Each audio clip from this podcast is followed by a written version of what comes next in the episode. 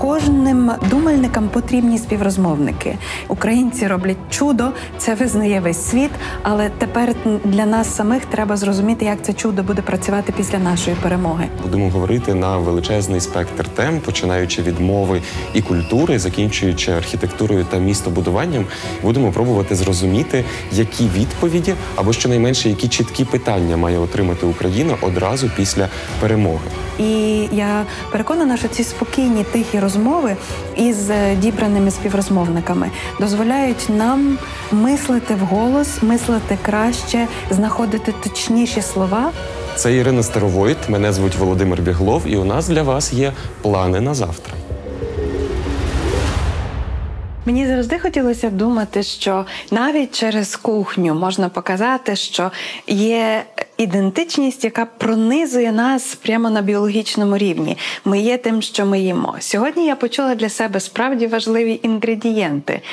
Ті спеції, якими користаються українці з правіків, вони хтонічні, вони підземні, часник, цибуля, або такі штуки, як насіння кропу і кмину, які чи хрін, які пронизують нас і роблять пекучими, ядучими, серйозними. Я з вами погоджуюся. Я взагалі здивований, що розмова про кухню це не лише розмова про страви, напої, традиційну культуру. Це також е, розмова про власне обличчя, власний почерк, власний голос, яким ми можемо не лише самих себе ідентифікувати, але й говорити про себе назовні. Я вважаю, що це дуже сильний інструмент.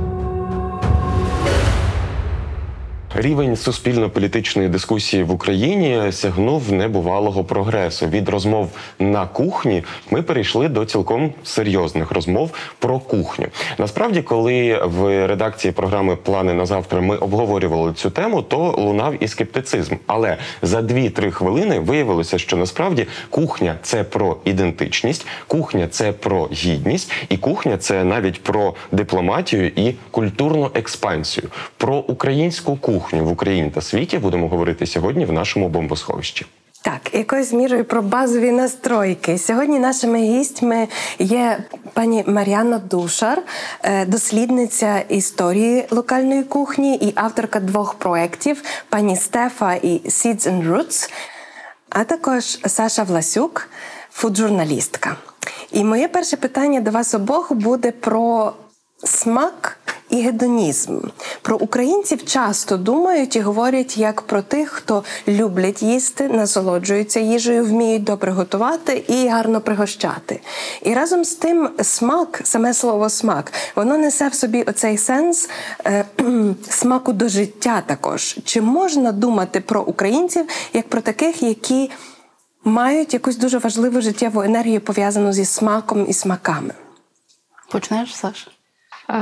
Напевно, ну тут просто залежить е, дуже від того, під яким кутом ми будемо дивитися. Якщо говорити про сучасну Україну, то очевидно, що це е, такий процес, який е, дуже активно триває всі ті пошуки смаків. Як казала Маріана раніше, це все про те, що ми голодні, нам цього бракує, і як тільки ми отримали можливість е, е, знайти ці смаки і насолодитися ними, е, то ми це активно робимо. Плюс тут йдеться про українську культуру як культуру гостинності.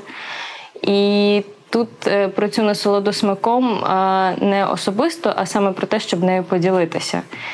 І, власне, е, українська кухня, українська їжа, вона про те, щоб ділитися з іншими, е, нагодувати гостей, е, нагодувати родину і тільки потім подумати про себе. Так само можна говорити з позиції того, що що в нас росте, що у нас готують. Земля багата, їжі багато, і класно з нею добре працювати, щось готувати. Е, і ще одна штука це теж те, що у нас завжди були якісь перетини торгових шляхів, і до нас привозили дуже багато дуже різних цікавих продуктів. Не скористатися ними було би дивно. От. Я би хотіла е, доповнити, продовжити те, що говорить Саша, бо тому що е, мені здається, що е, говорячи про гедонізм, ми повинні, по-перше, подумати, що таке гедонізм. Так? Гедонізм в грецькому розумінні це є задоволення і уникнення страждань. Уникнення страждань це є одна з важливих складових гедонізму. Якщо ми говоримо про українську їжу, то мені здається, що нам погано вдається уникати страждань, тому що наші страви є складними. Наші страви ви- вимагають е, багато е, зусиль для того, щоб їх приготувати. Тяжко називати гедонізмом ліплення величезного баняка голубців е, чи сотні вареників. Це щось абсолютно протилежне. Але разом з тим ми любимо їсти, це правда. Любимо по-різному, трошки десь травматизовано, трошки десь щиро і захоплено ми звідуємо ці нові смаки. Але я для себе визначила цей гедонізм як гедонізм вихідного дня. Ми собі робимо, е, ми нагороджуємо себе оцією їжею чи алкоголем. Скажімо, цей е, офісно-планктонна традиція в п'ятницю після роботи закінчив тиждень, відпрацював, ти йдеш е, з друзями на пиво. Це оцей гедонізм, який ти собі можеш дозволити. Це не цілком те. Не, не цілком той гедонізм, про який би ми мали говорити. Ми не лежимо, насолоджуючись вишеньками під вишневим деревом. Це трошки не те, що ми робимо стосовно нашої їжі. Але разом з тим, е, Саша правильно каже, в нас оця е, культура гостинності, мабуть, вона якось частково заміняє цей гедонізм. Ми дістаємо задоволення від того, що ми частуємо. Ми хочемо, щоб всі були ситі. Е, інша справа, що це в нас часом доходить до е, крайнощі, і оці приготування вони е, нас позбавляють радості від приготування. Тобто ми не вміємо насолоджуватися усім процесом. Але тобто, підсумовуючи, я думаю, що ми своєрідні гедоністи, але так. В свій на, на свій український спосіб. Звичайно, ще є такий момент. Ми е, поколіннями вирощуємо їжу, вирощуємо е, це неможливо. е, Робити не люблячи цього, тобто ми змушені це це любити. Ми змушені віддавати е, себе цьому. Е, ми насоло, е, ми е, йдемо до лісу, збираємо е, дари природи, там гриби, ягоди. Усе це це своєрідні такі прояви, але це не, не гедонізм в грецькому стилі. Тобто те, що ми вважаємо їстівним, і те, що ми вважаємо добрими стравами, воно теж зав'язане на тому, який є наш клімат, яке багатство української землі, те, що ми е, віками аграрна нація, яка власне, як тепер виявилося, продукує хліб і зернові культури вже не тільки для себе, е, а знову є житницею тепер уже не Європи, а наприклад Африки і частини Азії. Разом з тим, ми маємо це відчуття харчової небезпеки. Ви е, зачепили це питання, що наші стосунки з їжею вони трохи травмовані. Як ми це тепер бачимо і як ми собі це пояснюємо в новому поколінні в 21 столітті? Мені здається, що е, ну, наші покоління ще комунікують е, з тими, хто безпосередньо пережив голодомори. Ми ще ці спогади є дуже живими.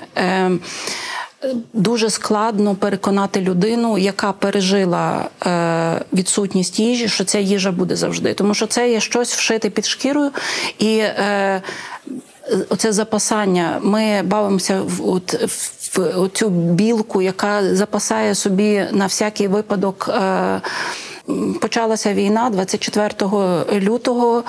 е, Всі пішли в супермаркет. Всі зіб- е, хто навіть хто цим не переймався до останнього моменту, всі пішли купувати крупи, е, якісь консерви.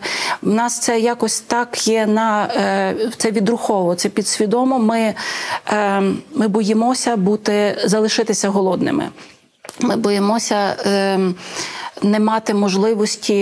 Е, Вертаючись до гедонізму, оцей маленький, дозволити собі оцей маленький момент е, розслабитися і зробити собі оце маленьке задоволення.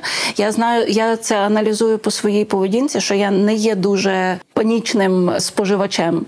Я намагаюся це контролювати, але разом з тим я розумію, що якщо в мене не буде ось цього, ось цього, цього, мені буде зле.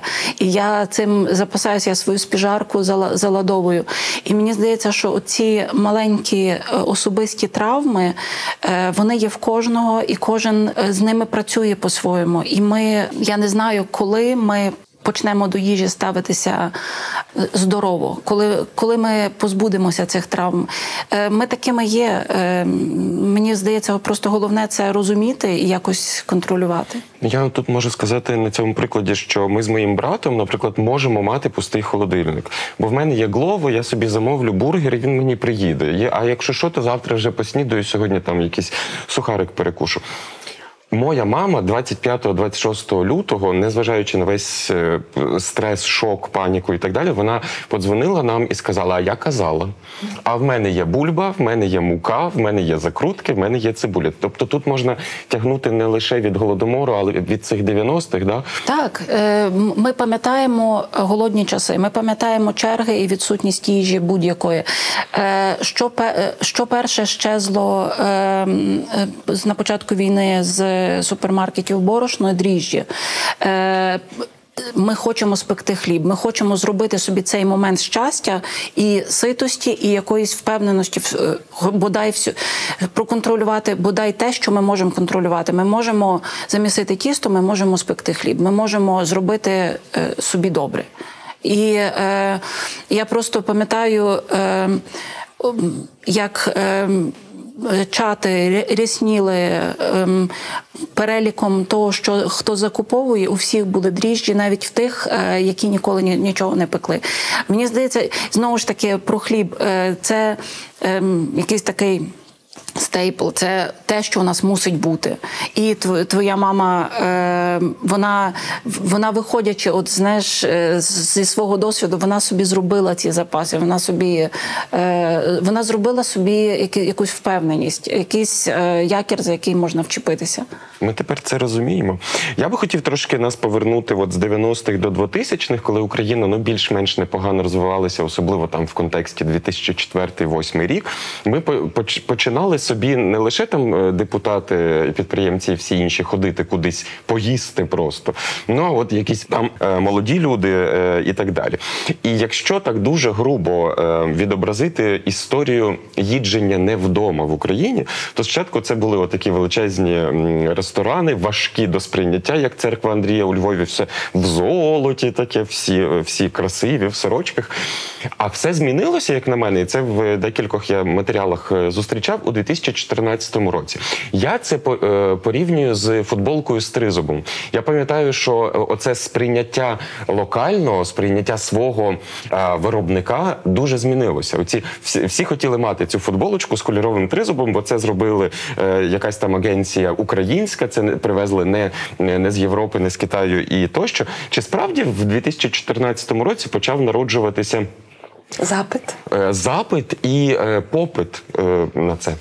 Якщо говорити про ресторани, то в 2014 році відбувся кардинальний злам е, стосовно того, що ресторатори, власники закладів, ті, хто збирався їх відкрити, перестали дивитися як на зразок на те, що відкривають в Москві. Тому що до 2014-го російський ринок був е, головною е, штукою, яку можна було копіювати. Звісно, е, умовно, як на заході України, так і в центрі, в інших регіонах були люди, які з'їздили в Європу, побачили щось там, відкрили щось подібне, або вигадали якийсь власний концепт. Але якщо говорити про мережеві заклади, про загальні якісь тенденції, то вся ця історія про суші, піца, караоке, кальяни в одному закладі це все російська тема. Е, Відповідно, в 2014-му ресторанний ринок суттєво віддалився від всіх російських колег, тобто лишилися якісь зв'язки з умовно адекватними людьми.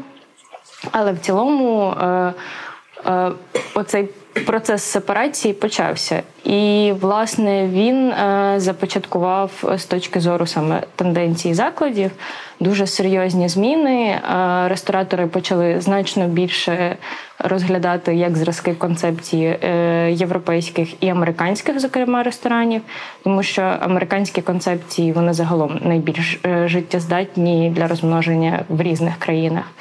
І так само почалося більше пошуків взагалі чогось оригінального, а не скопійованого. От тому так, 2014 в цьому плані був дуже важливим роком, і він досить багато змінив.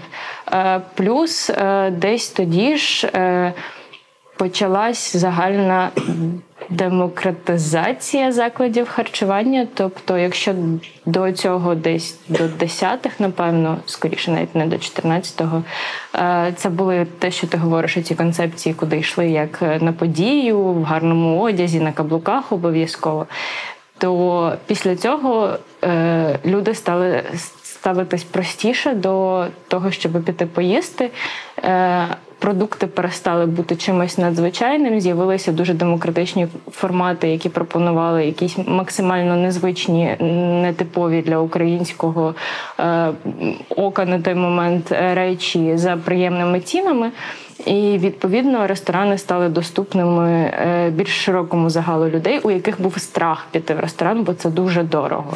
Тобто, е, коли я тільки починала писати про заклади, е, дуже часто мені писали якісь друзі і казали про те, що ти знаєш, ти написала, я тепер схожу, бо я би не пішов туди там дуже дорого, але ти от написала, які ціни, тепер я піду. І власне це те саме, що деякі заклади лишали папочку з меню перед входом для того, щоб людина могла подивитися і не заходити до того, як зрозуміє, що вона може собі це дозволити. Тобто е, тут якраз про момент, чи можу я собі це дозволити. Зачеплюся за тему і е, повернуся до цього акценту пошуки з оригінального, можливо, навіть гостріше слово пошуки автентичного. Е, зрозуміло, що коли розвалилася е, Берлінська стіна, то не лише в Україні, а в всьому цьому просторі було відчуття того, що тепер можна мандрувати також через їжу. І з'явилися е, ресторанчики різної національної кухні народів світу. І наша мапа смаків, наші досвіди смаків розширилися навіть у тих людей, які не мандрували дуже далеко. Але коли і як на цій от мапі нових смаків, цього вибуху, всього можливого і неможливого, часом дуже екзотичного, з'явився новий знак питання: а що такого українці мають, що могло би бути цікавим також для світу, а не тільки для нас? Чим ми можемо погостити, чим ми можемо здивувати? Крім борщу з варениками. Бачиш, без них не обійдеться. Е, Якщо говорити про е, присутність української культури в світі, то очевидно ми. Е, Мусимо поговорити про мою улюблену діаспору, тому що де би не селилися, це стосується не лише української діаспори в світі. Ми не є унікальними.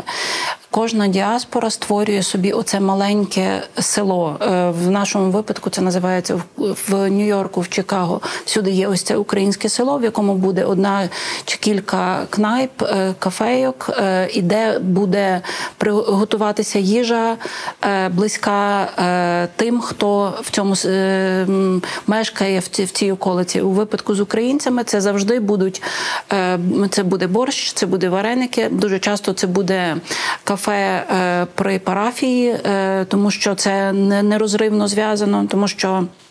Е, Дуже часто такі кафе підтримують парафії. Це буде якась соціальна складова, це буде насамперед місце для своїх.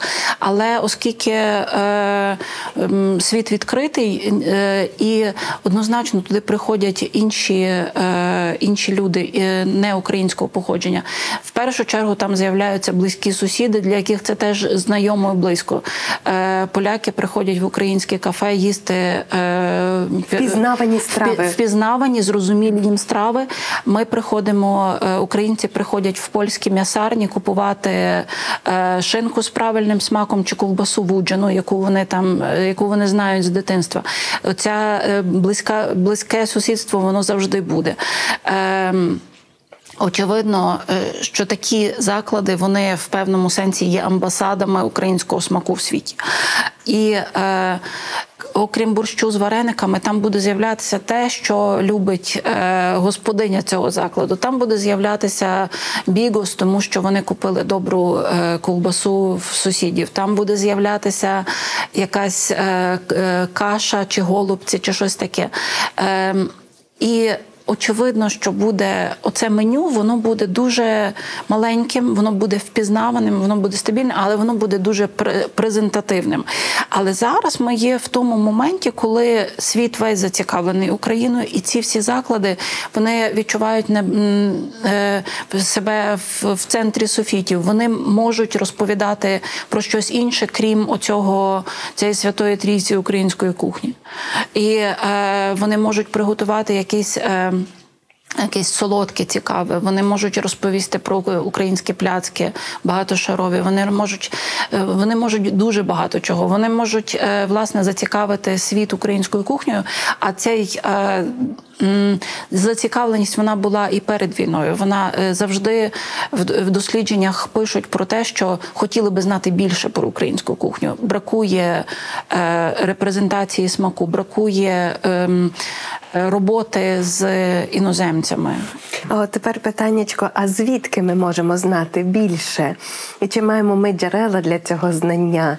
Я поділюся досвідом. Щойно я приїхала з Польщі і там мала до діла з людьми з 11 різних країн. І до мене в якийсь момент підійшла ірландка, яка хотіла сказати, що вони нас підтримують. Як вони нас підтримують? Вона в себе вдома зробила вечір української кухні. Вона зробила шість страв, починаючи від першого, так від. Гарячого супу і закінчуючи десертом, і вона ще показала мені потім, якими рецептами вона користувалася, і хотіла перепитати, чи добрі, чи дійсно ці рецепти відповідають тому, що ми що ми українці їмо. І я просто подумала, я її де не спитала, скільки часу ти витратила, щоб це все підготувати. І вона сказала: так, це було три вечори, і потім ще один ранок. Тобто для, для одного Це вечора української кухні. Але в результаті вона отримала насолоду, розумієш? Тобто це є шлях. Гедонізм українця це є не момент, це є шлях, це процес. Е, До речі, е, це мені нагадало одну історію. Мені здається, що вона також дуже е, є такою милою і щемливою для мене була. Е, Це про е, жінку філіппін, філіппінського походження, котра одружилася з канадійцем українського походження. І вона для того, щоб зробити приємне своїй родині, вона готувала різдвяні страви і знімала про це відео. І вона е, раз на тиждень готувала, вона готувала себе до, е, до Різдва. Вона готувалася, вона робила якісь проробки такі, вона готувала кутю, вона робила вареники. Вона е, щиро переймалася тим, чи в неї все це правильно вдається. І ці відео є на Ютубі. Вони неймовірно ем, Зворушливі. зворушливі, тому що це людина, яка до України не має нічого спільного. Це було е, два чи три роки перед війною. Тобто, це було просто е, для того, щоб зрозуміти свою нову родину. І таких е, випадків є дуже багато. Я можу, е, я безліч знаю таких. Таких історій, коли людина через їжу або віднаходить своє давно втрачене коріння, або е, наближується до своєї нової родини. І це, це, це дуже цікаво. Проте там було питання, і ми трошки пішли. Е, Про, про те, де дізнатися. Ну, очевидно, е, починаючи від Лідії Федорівни Артюх, закінчуючи пані Стефою, ну е, є, ці дослідники і дослідниці. Ну насправді зараз є дуже е, нема проблеми дізнатися будь-що інша справа ем, мати критичне мислення і трошки відділяти. Попсу від, е, від справжньої від, від історичної якоїсь реконструкції. Інша справа, що кому потрібно, тому що е, є дуже багато гарних дослідницьких проєктів. Е, наші бесаги, які мандрують по Україні, знімають відео з автентичними стравами. Смачна кропивничина, яка фіксує гастрономічну спадщину регіону. Мої проекти, проекти інших е, блогерів. Є чудовий. Видавничий проект е, від е, Олени Брайченко ем, Україна, їжа та історія. Це взагалі такий компендіум. Як на, на мене, це зараз е, дуже потрібна в цей момент книжка, коли можна зрозуміти, чому такі смаки, чому ми їмо саме так, чому ми любимо солодкі, любимо квашене, чому ми готуємо оце, цю все різноманіття борщів. Там багато переписів, і е, всі вони робочі. І е, книжка зараз в трьох мовах: українська, французька і англійська. Тобто е, було би бажання, і немає такого, що не, немає інформації. Ми сьогодні говоримо в програмі, яка називається Плани на завтра. Ми вже в минулому побули, до сьогодні прийшли, і давайте трошечки дивитися тепер вперед. Я до Саші е, е, звернуся з питанням не стільки про кухню, скільки про способи. От ти сказала в попередньому своєму спічі, е, що е, ти е, що американська модель може бути легко застосованою в більшості країн міст е, світу. Але з іншого боку, е, враховуючи кількість західних виконавців, які мріють зняти кліп у Києві, так в цій модерністичній архітектурі, чи, е, чи кількість людей, які приїздять як е, клубні іноземні туристи е, до Києва. Так Київ часто зараз називають там е, новим Берліном або другим Берліном, або Берлін нульовим Києвом. Ну е, неважливо.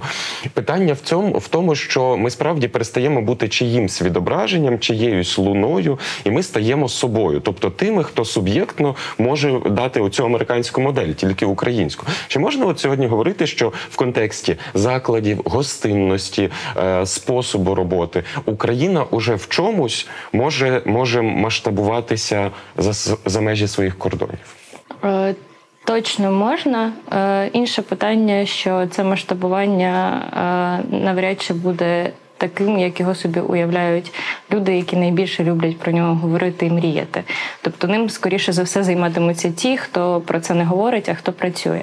А якщо говорити знову ж таки про заклади, то перше, що відмічають е, українці, які поїхали за кордон чи вперше, чи вперше надовго. Е, те, наскільки відрізняється сервіс. Е, дуже залежить від країни, але тим не менше українські місця з хорошим сервісом, яких справді багато, навіть попри війну, навіть попри серйозні втрати персоналу з різних причин. Е, вони дуже дуже клієнтоорієнтовані. Вони готові в будь-який момент зробити все, що потрібно для гостя, так в межах своїх якихось правил, але тим не менше. І це, власне, те, що дуже сильно нас відрізняє, знову таки повертає до цього нашого гедонізму, направленого назовні. Але е, це якраз е, дуже класна річ, е, яку ми можемо. Умовно продавати на захід наш український сервіс. І, власне, в перший місяць після повномасштабного вторгнення мені пощастило волонтерити в проєкті, який займався працевлаштуванням е, українок е, з сфери гостинності за кордоном. І е, було помітно, що у нас дійсно досить багато кваліфікованого персоналу е, зі знанням мов з хорошими скілами, які можуть е, працювати там і бути точно не гіршими. Е, інша річ, що е, це все скорочується власне тим, що це виключно жінки. А на кухня, кухні, як виявилось, все-таки досить е, чоловіча територія в контексті професійного е, ресторанного бізнесу. От, якщо говорити про смаки, е, про якісь концепції, то наші ресторани виглядають часто яскравішими, ніж закордонні. І певно в цьому причина Причина в тому, що там є тяглість традиції, яку дуже важко змінити і перебороти. У нас е, завдяки чи всупереч е, тому, що був вплив Радянського Союзу, закладів, які дійсно старі, не реконструйовані, а реально працюють з дня відкриття там сторіччями, фактично немає. І як наслідок, е, у нас немає традиції ресторанної, яку можна зруйнувати. Тому те, що роблять наші ресторатори останні кілька десятків років, це створюють заново щось те, що вони хочуть самі. І, власне, дуже часто це щось з нуля виглядає дуже круто, цікаво, якісно, сучасно і може працювати краще, ніж е, умовні традиційні формати, створені там сотні років тому, які працюють за одним і тим же принципом. Е, Відповідно, оцю новизну, якісь свіжі ідеї, це теж те, що ми можемо е, експортувати. Що стосується смаків, тут у нас не такий великий набір е, того, що можна продавати на захід е, в силу Обережніше, в силу того, що е, для того, щоб якісно щось продавати за кордон, треба мати розвинений ринок. Відповідно, е, ті компанії, які працюють з певними продуктами тривалий час е, і можуть е, продавати щось дійсно якісне, вони зазвичай не можуть конкурувати з аналогами е, умовно європейськими чи будь-яких інших країн, просто тому, що в них немає нарощеної тої кількості. Тобто, умовно, якщо говорити на прикладах, це українське вино, яке постійно йому не вистачає часу просто розвинутись. І, наприклад, з іншого боку, є українське крафтове пиво, яке е, робить просто е, шалені кроки, наздоганяє всіх партнерів е, з заходу і, подекуди навіть переганяє. Тобто дуже залежить від індустрії, в якій конкретний продукт розвивається.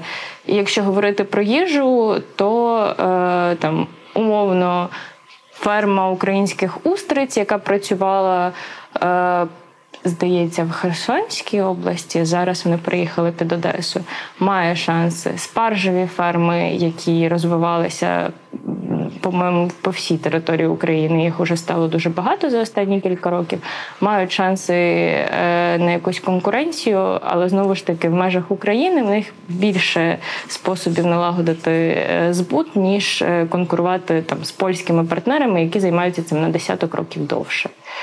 От і відповідно з кожним продуктом треба говорити е, про кожен продукт треба говорити окремо, але з точки зору ресторанів у нас точно є що запропонувати. Мене нуртує також ця тема недооціненості їжі і недооціненості зусиль, які вкладаються в її вирощування, підготування, потім приготування, подачу. І якщо ми подумаємо про ціни на світовому ринку, скажімо, на джерела енергії для машин і джерела енергії для людини, то тут є якась неправильна прірва. І для мене прикро, наприклад, що припустимо там. Хороша пшениця коштує настільки дешевше, ніж, скажімо, там тонна пшениці, ніж е, тонна е, голубого палива, газу. Чому це так є? І чи ви відчуваєте, що зараз в сучасному світі є е, м, момент для зміни такого підходу? І що насправді якісна, органічна, здорова їжа, якою Україна може славитися, е, вона знову починає якби підніматися не лише в престижі, але також і в прибутках. Гарне питання. Я, е, я не фахівець з економічних е, показників. але мені здається, що власне е, ми зараз в той. В такій точці, коли е, ми можемо зацікавити світ не лише своєю пшеницею, тому що е, бо е, це якби очевидно. Ми е, історично так склалося, що ми завжди завжди були житницею, і навіть е, українська пшениця поклала е, початок е, техаській пшениці, і тобто це, це цікава історія. І до канадській. І канадській. Не нам бульбу, ми їм пшеницю. А, ну так.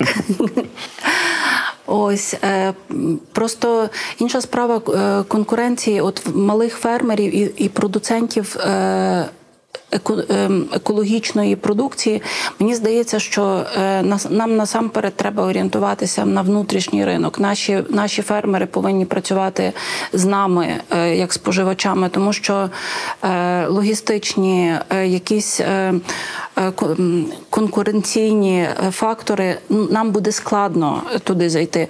Е, Не кажучи вже про те, що є різні.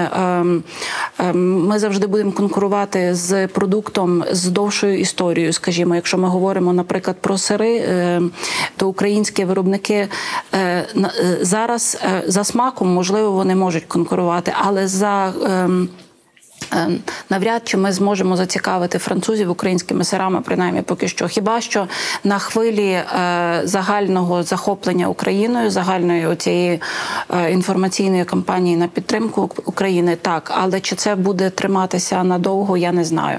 Але мені здається, що е, ми повинні самі в першу чергу полюбити свій е, продукт і те, що виробляють наші, наші фермерські господарства, якісь е, окремі, окремі виробники. Ми, ми ще цього не, не, не цінуємо достатньо, і ми ще не даємо їм достатньо бути е, стати, вирости достатньо сильними, щоб е, почати завойовувати світ. Я, мабуть, песимістка, але мені здається, що так, тому що навіть навіть для нас пересічно фермерський продукт є дорожчий ніж. Е, Супермаркетівський і е, оцей поріг входу є вищий. Ми повинні свідо, е, свідоміше до цього ставитися. Я е, вибираючи особисто, я куплю скоріше ферм, е, фермерський продукт. Я е, підтримую своєю гривнею малого виробника. Але таких е, людей не є так багато. І е, тут йде зараз, мені здається, йде більше про виживання мова і про те, щоб не дати загнутися своїм оцим виробникам і е, ентузіастам своєї справи. Я би тут хотіла додати е, дуже просту аналогію. Е, є така річ, що в Ефіопії, там, де вирощують каву, насправді кава хорошої якості, певного рівня якості, умовно спешалті і преміум. На законодавчому рівні заборонено залишати її в країні. Вона вся йде на експорт. І це, як на мене, е, дуже показово, тому що, попри те, що ми дуже цінуємо ефіопську каву, у всьому світі її цінують. е, Цієї цінності не розуміють люди, які її вирощують. Вони не мають шансу насолоджуватися нею в повній мірі. І як на мене, що стосується продуктів, е, поки ми самі не зможемо е, усвідомити цінність того, що роблять наші малі виробники. е, Ми не зможемо донести цю ж цінність і всьому світу. Тобто, якщо говорити умовно про ті ж продукти з тривалою історією французькі, бельгійські, італійські, тут насамперед про те, що люди, які їх створили, і люди, які їх споживають всередині країни, самі стали амбасадорами цих продуктів у світі. Вони зробили їх популярними. І звісно, зараз хвиля хайпу навколо України сприяє тому, щоб українські продукти стали модними у світі, але вона за певний час стихне, якщо ми самі не будемо її підтримувати активно. І тому е, насамперед йдеться про те, що не тільки витратити свої гроші в Україні, а й витратити свої гроші в Україні на умовний український сир, український сидр, е, український хліб, а не е, на імпортний аналог, особливо коли вибір настільки гострий про виживання цього виробника. Ну але тут йдеться, як на мене, не лише про продукт, але й про страву. Так. Я був дуже злий е, у Полтаві, коли ми поїхали туди. е, Все кордони закриті, пандемія, і довелося поїхати в відпустку у Полтаву. Ніколи там не були, хотілося насолодитися. І два враження, які, як на мене, показують це місто. Ну е, з моєї перспективи. Перше, є пішохідна вулиця, вона одна у центрі, там немає жодної лавочки. Ця вулиця реально пішохідна. По ній треба ходити. По ній люди і ходять без автомобілів. І друге, я був обурений, наскільки е, туристичної точки зору не експлуатовано галушку. Я просто як людина, е, цей е, травмована фестом Андрієм Івановичем всім іншим, що можна будь-яку бруківку продати як злиток золота. Я думаю, галушка to go, галушка з е, чорнилом каракатиці, галушка з зелена з якимсь там шпинатом. Ну, смажена, варена, що, роби, що хочеш. Те саме мені здається, якщо б там, ну е, з, з мого досвіду, яка-небудь Одеса, так, там є якісь акупунктура ресторанності, але ну я, як людина, яка приїжджає в це місто, я не відчуваю, що я е, можу знайти щось інше. От мені здається, що ця лінивість, е, яка продукує песимізм, вона є не тільки у тому, що я куплю е, там який-небудь е, фабричний сир, ніж свій е, від фермера, але вона є і у тому, що якусь цю свою їжу, ми свій рецепт, свою страву ми не завжди сприймаємо як цінність. Ти я. Це насправді це так. І ми.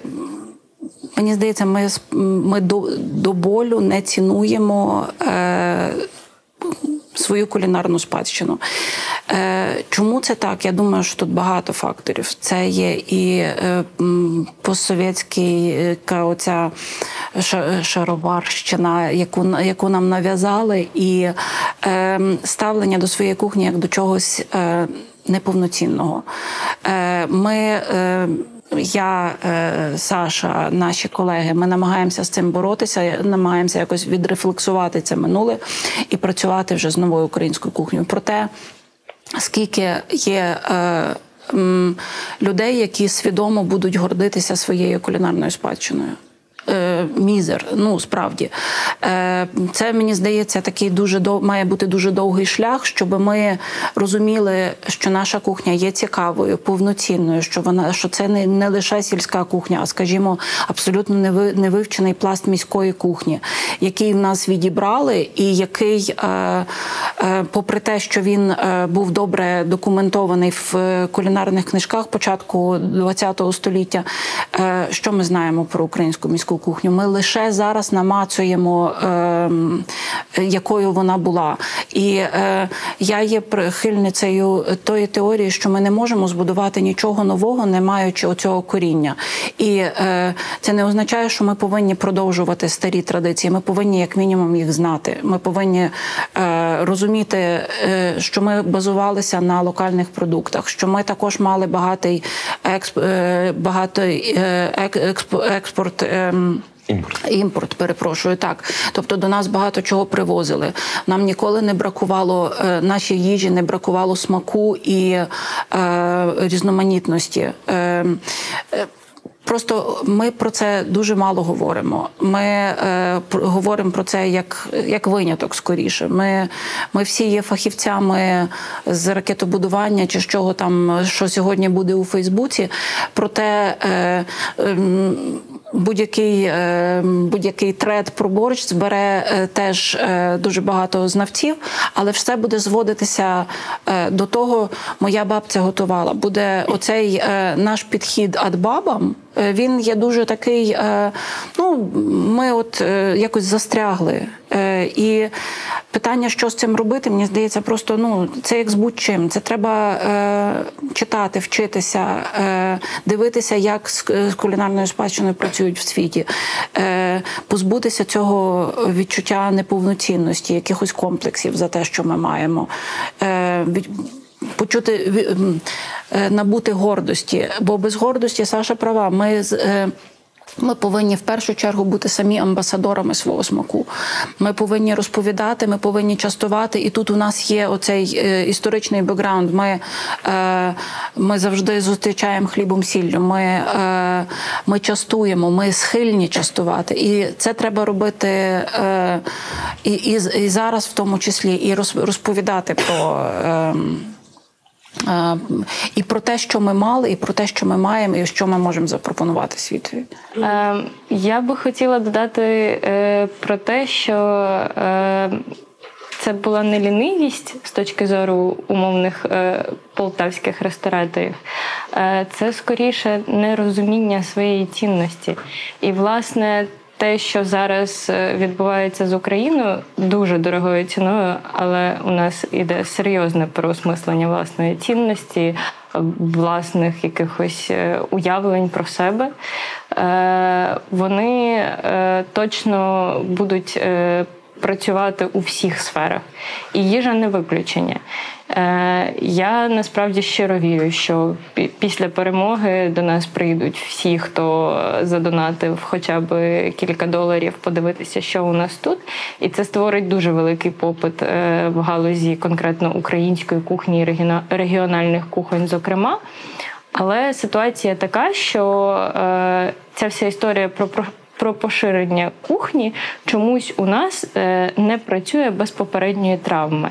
Тобто, якщо знову ж таки повертатися до яскравих прикладів, це е, кримсько-татарська кухня у, Льв- у Львові і Києві. е, В інших містах, Е, тобто, поки у нас не сталося того, чого сталося з Кримом, е, Її не було настільки активно представлено. Зараз е, я дуже погано собі уявляю Київ без мусафіра, е, без софри е, чи Львів без е, кримського янтика. І це був серйозний тренд, який стався саме тому, що були люди, які переїхали, яким було важливо ідентифікуватися тут, і вони це зробили. е, за допомогою їжі, е, через яку вони могли розказувати свої історії. І це дуже важлива штука е, і дуже важливий елемент, е, власне. Е, Розповідей українців за кордоном про себе. Тобто е, з усіх е, постів дівчат, які поїхали шукати тимчасового захисту, я бачу, що всі готують борщ, вареники, ще якийсь набір страв, знайомий їм. Інша річ, що наша кухня, українська чи регіональна, вона дуже часто існує якраз в цьому вимірі домашньої кухні. Тобто, коли приготували вдома, ти знаєш рецепт, як у мами і бабусі, але немає якогось е, єдиного канону. Якщо говорити про кухню Галицьку як регіональну. Е, там більше матеріалів, е, більше досліджень, е, і це дуже круто. Але є ще величезний пласт е, інших регіонів, і буде дуже цікаво спостерігати, як вони себе репрезенту- репрезентуватимуть. Є історія про маріупольську шаурму в Києві, переселенців, які готують суші у Львові і так далі. І вони стають дуже віральними, що провокує інших людей, які займаються тим же, і які переїхали в інші міста, використовувати той самий метод самопромоції і водночас розвивати свій бізнес, е, мати роботу для себе, давати робочі місця іншим. І це дуже круто. І я думаю, що спровокує е, дуже багато нових проєктів. Інша справа, що це не завжди буде умовний е, борщ з того регіону чи якась ритуальна каша. Іноді це буде шаурма. Але історія в тому, що шаурма на даний момент. Теж є важливою частиною міської культури великих українських міст. От. В великих містах світу загалом. Так, так. Е, ну просто дуже цікаво, що це справді якась важлива страва. Точно так само, як е, всі, як е, пришестя Христа чекають, поки відкриється знову Макдональдс. Я тут хотів згадати історію. Мене здивувало, коли я перший раз відвідав Берлін, що там є берлінер кебаб, берлінський кебаб. Ми ж знаємо, що кебаб це зазвичай ну там от Туреччина, ну нехай буде Маріуполь та якісь грецькі мотиви. Ну нехай е, якісь е, ну ці південніші країни. Я подумав, чому берлінер кебаб? Це те, що ти кажеш, що страва може розповідати історію. Виявляється, що після Другої світової війни досить багато людей. З південних країн приїхали відбудовувати місто, і цей рецепт берлінського кебаба народився вже у, у, у самій німецькій столиці. Тому, тому так. Бачиш, але е, якщо говорити, ми вже так зайшли в, в тему стрітфуду, то взагалі в Україні зі стрітфудом е, питому українським є е, доволі сумно. Це при тім, що ми, скажімо, ми маємо е, страву, яка, на мою думку, ще чекає свого зоряного часу. Це мандрики. Е, так. Тому що Отак. страва, яка своє на- навіть своїм е, назвою е, вона говорить про те, що візьми мене з собою в мандри, це візьми мене з собою в дорогу. Інша справа, що в нас є певне. Скривлення стосовно їжі на вулиці. Я не знаю, чи ви зі мною погодитеся, але мені здається, що нас, принаймні, мене вчили, що на вулиці е, їсти недобре. Е, І мені здається, що це ще один такий е, маленький якийсь е, е, шматочок травми, з яким ми працюємо. Ми, звичайно, зараз ми про це не думаємо. Я спокійно собі можу щось купити на вулиці і їсти. Але на десь сидить в голові оця річ, що, е, е, що їжа це е, взагалі інтимна така доволі. Е, Інтимний процес, і е, тобто тут нам ще з цим треба попрацювати. Так, от, вертаючись до стрітфуду, мандрики, е, пиріжки, які є в, в кожному місті е, в місті, і історично пекли у Львові, наприклад, були пирожниці, які пекли пиріжки і пироги з начинками, які продавалися на вулицях, які купувалися і споживалися на вулицях. Е, Цілі ц- цех пирожників у Львові е, був. І е, ну, фактично в нас же ж. е, Крім пиріжків, е, нічого такого суто українського і не залишилося. А київська перепічка. Ем, ну, Теж, те, теж своєрідний пиріжок. Ну, е, Ну, говорі, ну так. Просто що в нас у Львові вижило? Е, Пиріжкова на словацьку. Слава Богу, що вижив. Так, поки що. Але я, я тримаю кулаки за мандрики, тому що е, я буду щаслива, коли е, нам вдасться ем, якось переосмислити і придумати, перепридумати ось цей український стрітфуд. Ну, от, до речі, е, навпроти бомбосховища, де ми знімаємося, е, бару Бунт, Так, колись був колись. ресторан Мандрики. Так, Я там, щоправда, каву пив, але він був. Е, А чому це важливо? От ми кажемо, що потрібна оця експансія, оці мандрики мають бути, голубчики to go і, ха- і хай що Так, завгодно.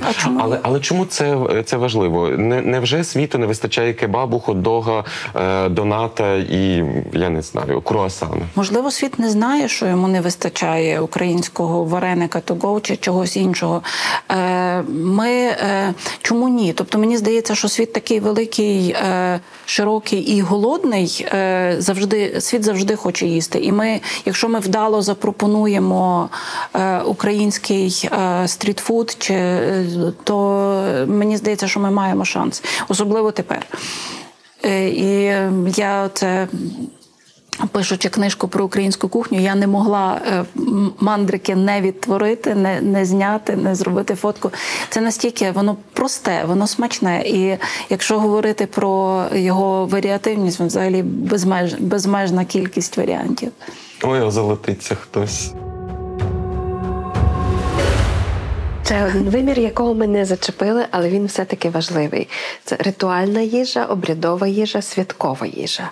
Українці мають тут що дати світові, і як частина християнської цивілізації, ми знаємо, що в нас дуже багато пов'язано власне з тою такою календарною обрядовістю, там Різдва, Великодня, е, великих 12 свят, на які теж є своя традиційна їжа і свої традиційні Зазвичай, рецепти. так. Що з цього, е, ну так би мовити, повертається в обіг? Як це перевідкриття ставалося перед війною і, мабуть, буде ставатися після війни і перемоги?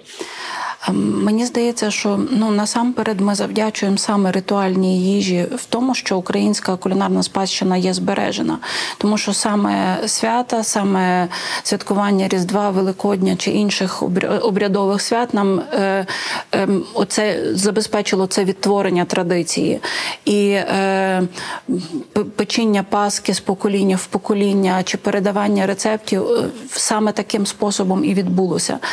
Е, чи буде в нас е, далі ем, українська кухня? Чи ну, звичайно, вона є дуже прив'язана до ритуальних страв. Е, нас всі е, більшість національних страв так чи інакше фігурують в ритуальній кухні. Інша справа, що буде е, з цим далі? Тому що ми є, ми стаємо все більш е, секуляризованішими, і е, чи буде е, мені, здається, просто чи будемо ми свідомо відтворювати ці страви в прив'язані до ритуаль е, до календаря, до певного релігійного свята, чи ми будемо це відтворювати просто як традицію наших предків, я не знаю. Але мені здається, що тут є така е, магія моменту, тому що, е, оста- наприклад, якщо говорячи про Пасху, е, останнім часом е, є дуже багато е, експериментів з рецептами, і е, дуже багато хто пече не Пасху українську, а пече панетон. І е, мені здається, що в цей момент, коли панетон. Е, Кладеться в кошик, він стає паскою, він набуває оцих сенсів. І е, це е, от е, ця магія, і навіть якщо в нашому кошику буде. Е, Буде пенетон і прошуто, це все одно буде паска з шинкою. Тобто, якось отак. То, е, все, все залежить від того, як ми до того будемо ставитися. Я тут е, маю таку дуже цікаву історію, власне, про, е, е, про адаптацію ритуа, ритуальних страв. Бо мої улюблені е, діаспорні е, до, досліди е, і е, на півночі е, Сполучених Штатів, е, в, е, здається, це Пів- Північна Дакота. Зараз є е, в одному містечку є традиція класти в великодній кошик лобстера. Е, Здавалося би, де великодня традиція, де лобстер. А це насправді дуже щемка і гарна історія, е, тому що предки там 3-4 покоління тому, які приїхали в цю північну Дакоту, були бідними і. Попри все, намагалися відсвяткувати Велик- Великдень. Е, Лобстер це був, був єдиний білок, який вони могли покласти. Це була така заміна шинки чи ковбаси. І е, в- теперішні їхні внуки-правнуки це, це роблять не тому, що вони не мають е, що покласти до кошика. Вони це роблять в З поваги. з поваги до своїх е, предків. І от мені здається, що от таких речей буде дуже багато. Ми будемо видозмінювати нашу традицію, і ми будемо видумувати ту традицію, яка буде комфортна е, нам, бо тільки. Тільки таким чином ми її зможемо продовжити. Ми не можемо щось штучно підтримувати. І є ще питання умовно індустрії харчування, яка теж підтримує ці всі традиції своїм, е, своєю чергою. Е, Є супермаркети, які готують е, страви відповідно до певних свят, і є заклади, е, які так само пропонують е, випічку чи якісь готові кошики. І навряд чи це відійде в повній мірі, тому що це дуже зручний календарний привід. Тобто готувати паску впродовж всього року в цілому можна, але простіше сунути її на умовні два тижні. І в цей час її активно промотувати. Тобто, це про сезонність, е, про е, якийсь конкретний привід. Я так недавно купувала в одному е, магазині пиріжки з маком і вишнею. Вони були чудові, але спекли їх виключно під свято Маковія. І це було прекрасно насправді. І це оці всі е, деталі обрядових страв вони дуже перегукуються з сезонністю загалом їжі, яка в принципі і була, і лишається важливим е, аспектом нашого споживання в цілому. Так, просто я би ще хотіла доповнити. Мені просто цікаво, наскільки ми будемо до цього ставитися свідомо, розумієш? Тому що практикувати, е, ну, пекти раз на рік пиріжки з маком це одне, але розуміти, що вони прив'язані до ритуального е, е, до ритуального свята, це зовсім інше. Так само з Паскою. Знаєш, є господині, е, які в житті не куплять Паски, тому що для них важливий процес. Для них важливо зануритися в підготування себе до свята своєї родини. Для них важливо, щоб ця Паска була спечена їхніми руками. Е, Очевидно, бізнес буде реагувати на якісь такі речі. Це, це комерція. Тут немає нічого дивного чи поганого.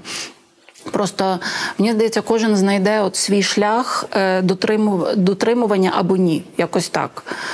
Бо е, я, на жаль, е, чи, ну, якось так, що я не, не, не щороку печу Пасху. Ну так, так складається життя. Але разом з тим, Пані Стефо, так, уявляєш, де таке казати? перепрошую. Виріжемо. Ні, але раз, е, разом з тим. е, Для мене підготовка до Великодня чи до Різдва, вона є, вона в мене є дуже е, якоюсь такою, вона мені потрібна. Мені потрібен цей, цей процес. Навіть якщо я не спечу Паски, я буду мати цей е, психологічний якийсь настрій, я буду е, готувати себе якось мені, мені потрібен цей період. І так дуже багато хто. Але е, мені здається, що все-таки оцей такий чіткий зв'язок він буде трошки розриватися. Ми, ми живемо в швидшому світі. Все воно буде, на, на жаль, мабуть, воно буде тратитися. Ну, я, я чомусь так думаю. Але щось буде і знаходитися. І якщо 15-20 років тому були ми песимістичні стосовно того, що тільки бабусі знають, як це має бути, разом з ними багато рецептів відійде, вони не відійшли, а іноді знайшлися з новою силою в нових родинах. Власне, тому, е, тому що зараз ми маємо оцей, е, е, цю хвилю зацікавлення минулим. І я страшенно тішуся, коли, наприклад, мені пишуть і кажуть, я знайшла кулінарний зошит своєї прабабусі, можливо, ви хочете його пересканувати, додати до бібліотеки. Це дуже класно, тому що е, в нас дуже довго цей процес був е, заморожений, він не відбувався. І е, Люди, людина собі знайде спосіб підтримувати традицію. Вона її під себе е, адаптує, вона буде готувати за рецептами бабусі, але це вже ж не будуть ті самі страви. Це буде, це буде що зміняться руки, зміниться підхід, зміняться компоненти. У мене е, останнє питання перед бліцом. Очевидно, що радянська машина, е, четвірку рибний день, і оце е, мало продуктів зробіть з цього щось путнє, щоб люди могли їсти. І у всіх їдальнях радянського союзу дуже грубо підсумовуючи, можна сказати, їли одне і те саме. Е, сьогодні ми живемо у світі, в якому на хвилі зацікавлення минулим, е, на ем, хвилі народження якихось українських форматів. Ми пам'ятаємо про те, що таке українське, що таке їсти по-українськи. От ти коли казала про те, що е, не завжди паску печеш, але завжди готуєшся. Мені здається, у Львові на Галичині людина, яка атеїст, все одно завжди до паски готується. Так. Бо це швидше не релігійний обряд, це якийсь соціалізуючий процес, бо ти в спільноті. Так от питання: е, чи в цьому новому глобальному світі з загрозою нових їдалень по всьому по всій планеті, да? е, де будуть ті самі суші, піца і е, кебаб. Е, чи вдасться нам, на вашу думку, е, зберегти цю свою е, окрему українську чи навіть дрібніше локальну кухню? Вона не буде е, своя, вона буде вже українською кухнею того місця, в якому її почали відтворювати. Е, По-перше, тому що навіть якщо це будуть умовно автентичні рецепти, це будуть інші продукти, це будуть е, адаптації, це будуть різні люди, які її готуватимуть. Е, І це все накладатиме певні зміни. Як тільки почалось вторгнення в березні, подруга, яка опинилась в Ісландії, е, надіслала мені сторінку закладу, який, щоб підтримати Україну, вирішив готувати українську страву, але в них це вийшло рамен борщ. І, власне, як на мене, в цьому немає нічого поганого, тому що це їхнє переосмислення. Головне, щоб вони, готуючи її, пояснювали, чому вони готують її так, чому вони вибрали такий спосіб репрезентації України, в чому специфіка і що відбувається. А, і Тут не питання в тому, що не можна адаптувати, змінювати під себе чи робити щось е, абсолютно неочікуване. Питання в тому, щоб чітко пояснювати, чому і для чого, і що це не автентика. От на автентику є свої права е, у в українців в Україні. Можливо, е, певні заклади з за кордоном мають право говорити про якусь автентику за певних умов. Але те, що відбувається зараз, це от е, якраз великий мікс того, що можна зробити, і як можна зробити, і як взагалі це все можна осмислювати. І зараз це дуже гарний момент, власне, щоб е, побавитися зі своєю кухнею, тому що ми, ми зараз ми зараз в такому моменті, що ми можемо собі дозволити експерименти. І е, нас не питають, чи готують українські страви в Япо... ну, по цілому світу, готують е, е, що, щось з української кухні. Я е, консультувала кількох е, шефів, які власне хотіли зробити українські вечері. Вони все одно це бачать по-своєму. Саша абсолютно права, але вони не претендують на автентику. Е, Ба більше, я впевнена, що е, навіть ми не ми не претендуємо на автентику, тому що що таке є автентика взагалі? Це є е, те, що зафіксовано в етно, е, етнографічних збірках, чи що це є? Е, е, це, це є дуже така, якби ну, стабільна річ. Ми, ми завжди від неї відходимо. Ми, ми два рази один і той самий борщ не зваримо. Ми завжди десь щось е, міксуємо, ми додаємо якихось своїх нових смаків, смак, смаку моменту. Є от просто є настрій, я готую так. І ми просто я думаю, що українська кухня дуже виграє від, е, від того, що е, її починають готувати не українці, тому що е, ці. ем, ці експерименти вони е, нам допоможуть подивитися на це, якби зі сторони, подивитися, як це сприймається, е, що живе, що має е, потенціал, що ні. Е, тому що, е, ну скажімо, е, жовто-блакитні вареники це не є нова українська кухня, але е, творення нової української кухні це те, чим ми маємо зайнятися. Ми маємо подивитися, що у нас росте. Ми маємо подивитися на локальний продукт. Ми знову ж таки, вертаючись, ми повинні це все полюбити, захотіти і ем, захопитися ним. Кожна господиня свій борщ варить. Найголовніше в цьому контексті, в контексті нашої розмови, щоб цей борщ називався українським борщем за кордоном, а не російським супом. Час на бліц.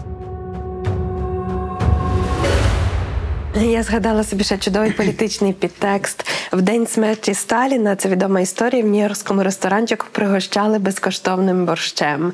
І це було гасло Сталін помер, борщ живий. І я думаю, що з цим можемо переходити в майбутнє.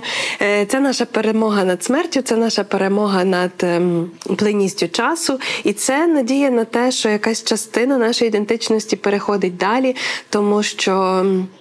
За своєю культурою треба пильнувати не тільки на найвищих рівнях, так але і на рівні оцих базових настройок. Я не впевнена, що це буде просте бліцеве питання, але я запитаюся, який для вас смак України сьогодні, в 2022 році? Боже, я не буду оригінальна смак борщу. Вибачте, це банально, але це правда, тому що е, борщ різно він дуже демократичний, він яскравий, він цікавий, він привертає увагу. Він е, може бути для кожного свій. І е, він в певному сенсі є таким дзеркалом української кухні е, через свою адаптивність. Ми, він постійно змінюється під обставини, але разом з тим він завжди залишається борщем. Дуже складно додати щось до смаку борщу. Але насправді я розумію, що для мене останні кілька років е, смак е, України, попри все, смак Києва, зокрема, це якраз е, татарські янтики. Е, не можу пояснити чому, але е, це якраз от про переусвідомлення вуличної їжі і про велику історію, яка за її появою на цих вулицях стоїть. Е, Тому я скоріше чекаю е, смаків нових, які на ці вулиці вийдуть: Києва, Львова, інших міст.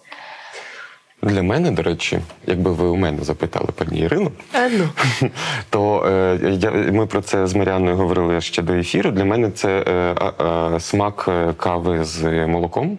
В перші дні після повномасштабного вторгнення працювала тільки одна е, кав'ярня у Львові, і я говорив, що це була моя точка нормальності, що в всьому цьому. Ідіотизмі, який відбувається, ти можеш прийти у Львові, прийти випити кави. Я напевно, якби я мав оцей рейтинг смак 2022, то це би було це лате з креденс. А для мене це смак домашніх закруток, які збиралися і їхали на фронтові лінії в різні куточки, тому що це теж для мене було таким відчуттям. Е, ем, Українці готові в тому сенсі, навіть та що ми мали щось там в тих спіжарках, про які ви згадували, що можна було потім швидко зібрати і передати. І це не були промислово виготовлені консерви, а це власне був цей смак дому, смак домашньої їжі, яким ти можеш поділитися, яким ти можеш захистити того, хто тебе захищає. Для мене дуже зворушливо. І те, що найчастіше старші люди це передавали, це вдвічі зворушливіше. Взагалі, оце, е, цей феномен, як люди зібралися і, і як е, готують різноманітні страви е, від вареників, які е, і до печива, до сухих е, супів, до сухих борщів, і як це все як працює. Е, Щоденна кухня на потреби армії це це неймовірно. Це я собі збираю просто ці згадки як артефакти. Про це ще чекає свого усвідомлення, але власне те, як ми готові годувати, як першим. Е, Першим нашим бажанням є зігріти і нагодувати, і зробити е, добре, зробити, дати оцей е, якірець якийсь е, заземлити, зробити, зробити людині приємно через їжу. Це дуже важливо, мені здається. Я вам зізнаюся, ми тут про кухню говоримо, це вареники, автентичність. Однією з моїх улюблених страв є шуба. І я впевнений, що е, фуд-журналістка і е, авторка кулінарних проєктів дослідницьких також мають свої guilty pleasures. Пані. Добре, я почну. Смажена картопля. Пані має смак. Я просто я, я розумію, що я дуже від ба- багато від чого можу відмовитися, але смажена картопля це те, що мене підкуповує, і в мене колінця трусяться. Я просто не можу собі відмовити. Я вас розумію. Та як же ж складно все поназивають. Ем, Майонезні салати якось минули давно. Е, Смажена картопля так. Даруни. Бачите, це навколо бульби. Та ну, я з Волині, мені можна. Волині батьківщина картоплі. Пані Ірино, розкажіть нам. Так, і я тоді запитаю: якщо би існував такий світовий банк смаків, а може він існує, що би ви хотіли передати в майбутнє? Що би ви хотіли запакувати як такий особливий дарунок від себе, від своєї родини, від своєї смакової пам'яті? Оце гарне. Ой, дуже а, можна не одне. Можна. Я маю е, пул. Е, в мене дуже багато смаків, якими мені хочеться ділитися. І один з таких несподіваних це е, в нас в родині роблять таку мачанку до е, листової салатки е, з сметани, е, оцту, цукру і солі. Така боутанка, і ти береш оцей листок хрумкої зеленої салати, скручуєш таким е, такою руркою, макаєш в той в ту мачанку і їш. І е, це взагалі я не знаю звідки воно взялося. Це для мене дуже. Неочевидна річ, тому що це не салата в прямому сенсі, але це якийсь такий процес, який я, я завжди, коли я роблю якусь забаву, якщо я можу, то я роб, роблю цю салату. Потім мені здається, що смак українського хліба з такого сірого, з хрумкою е, скоринкою, е, теплого ще, і щоб він так гарно хрускав. Це, це такий дуже, як на мене, такий смак. Потім е, смак е, хрону. Е, Це мені взагалі здається, я перепрошую, це не буде бліц. Я трошки поговорю про це. Е, Мені здається, що українська кухня, власне, е, вона мені подобається через свої оці е, її, спеції дуже такі хтонічні. Пікові. Вони, е, вони тримаються землі, чесник, цибуля, хрін. Все, що дає смаку українській їжі, воно. Е, Воно специфічне, воно не народжене сонцем, воно народжене землею, воно від, від землі. І мені здається, що це дуже відрізняє, бо е, це не перець, який вібрав усі, е, е, усе сонце, увесь цей солодкості і гостроти набрав. Е, оці кмин, е, кріп, е, якісь в нас, в нас оці смакові профілі дуже особливі. Е, Якщо повертатись до смаків, то так. е, Це насамперед з дитинства. Смажена картопля з кропом і сметанкою, е, смажені е, гриби свіжі лісові, е, чи то не смажені, а в супі, або просто е, притушені з картоплею лисички. І в мене ще є штука. Я вважаю, що волинські черниці відрізняються від карпатських і вони кращі. Тому е, смак лісових ягід, черниць, суниць е, і так далі. Моє останнє запитання у бліці. Уявіть, що ми перемогли, Путін помер. Звичайно, Україна не буде святкувати перемогу, так як це робили в радянському Союзі. І скоріш за все, це ця дата буде пам'ятною, а не а не святковою. Але перший день можна і відсвяткувати. І от висипали усі щасливі українці та українки е, е, на вулиці. А у вас там баняк стоїть. Що би ви приготували на це велике свято? Я думаю, що я би приготувала не баняк, я би приготувала сулію. Вона в мене вже стоїть. В мене є медівка, яка стоїть вже кілька років, і я її собі відклала на смерть Путіна і на перемогу. І я буду нею частувати тих, до кого рука дістане. Бо тому що це, це такий е, насичений смак, до речі, дуже український смак меду, прянощів, е, міцний разом з тим солодкий. Це буде, це буде солодкий момент.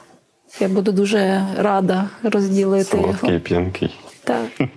Е, якщо говорити про напої, то в мене в холодильнику стоїть пляшка е, питного меду агрусового Баріленду, е, яких знищили під Києвом в перші дні березня. Вони зараз збирають гроші на відновлення, але все одно це буде не скоро. Я розумію, що це одна з останніх пляшок в країні. А, якщо говорити про страви, е, я би, мабуть, приготувала голубців, тому що в квітні, коли в мене е, стояло питання лишатись в Україні чи їхати, і я якийсь час була настроєна кілька днів їхати. Е, перше, що я зробила, осмислюючи цей від'їзд, сказала мамі, мам. Мені треба, щоб ти навчила мене крутити голубці, бо я ніби все вмію, а от цього не вмію. От як тільки я навчусь крутити голубці, я буду готова для гастрономічної дипломатії за кордоном, і можна буде спокійно їхати. Голубці я крутити навчилась, але їхати передумала, тому треба буде зробити їх на перемогу. Було чого вчитися. Недовго, але так. Ну що ж, це була неймовірно захоплююча розмова. Насправді не тільки про кухню, а про Україну загалом, про е, наше місце у цьому світі і про те, як е, себе можна показати. Дуже дякуємо вам за перебування в цьому бомбосховищі. Дякую. За корені і за насіння.